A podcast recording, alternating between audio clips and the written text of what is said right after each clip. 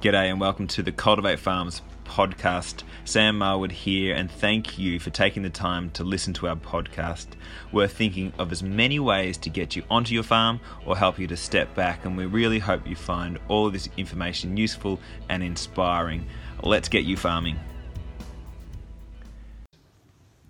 So at the same time as uh, quitting and starting Edge Pledge, I had this other idea uh, that I wanted to start another business called Cultivate Farms.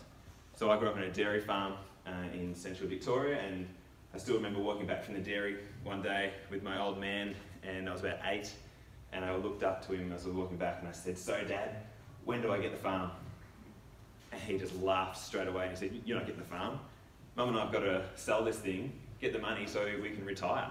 So I knew at age eight that I'd never be a farmer because I didn't have I think something a million to buy our farm. I think, well, where am I going to get a million dollars from? Uh, either I win the lotto or I marry someone rich or that's about it. So farming not an option for me. And then about 20 years later, um, my mate Tim Hicks, who and Tegan Hicks, who are co-founders and they live in Albury, we caught up one day and Tim's uh, frustrated, frustrated wanted to be a farmer and he said, all I want to do is be a farmer, but I can't afford it. Imagine if there was a business that helped buy farms for young people.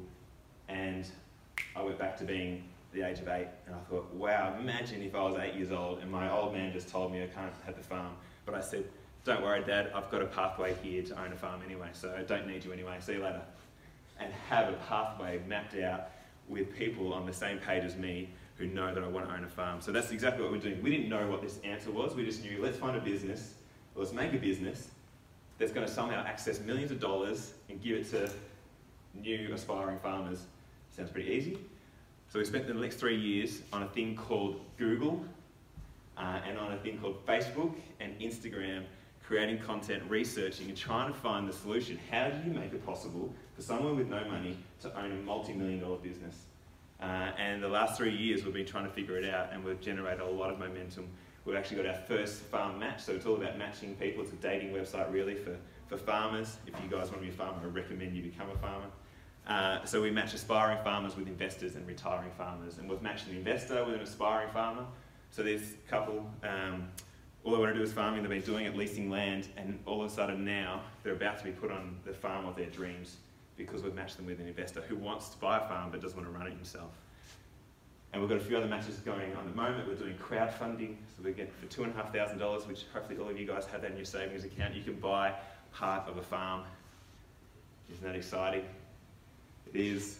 Uh, so that they're the two. So they're the two social enterprises. So started both of them at the same time. But again, I didn't know.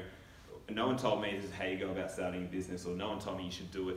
Uh, I just had this drive inside me because I wanted to make a difference. I had this vision around supporting landscape management, uh, and I had a crack at it. Thanks for your attention. We know there are thousands of other things you could be doing or other podcasts you could be listening to, but you've chosen to listen to us. We appreciate your time so much. Please reach out uh, as we're happy to work through your farm ownership pathway with you. Let's get you farming.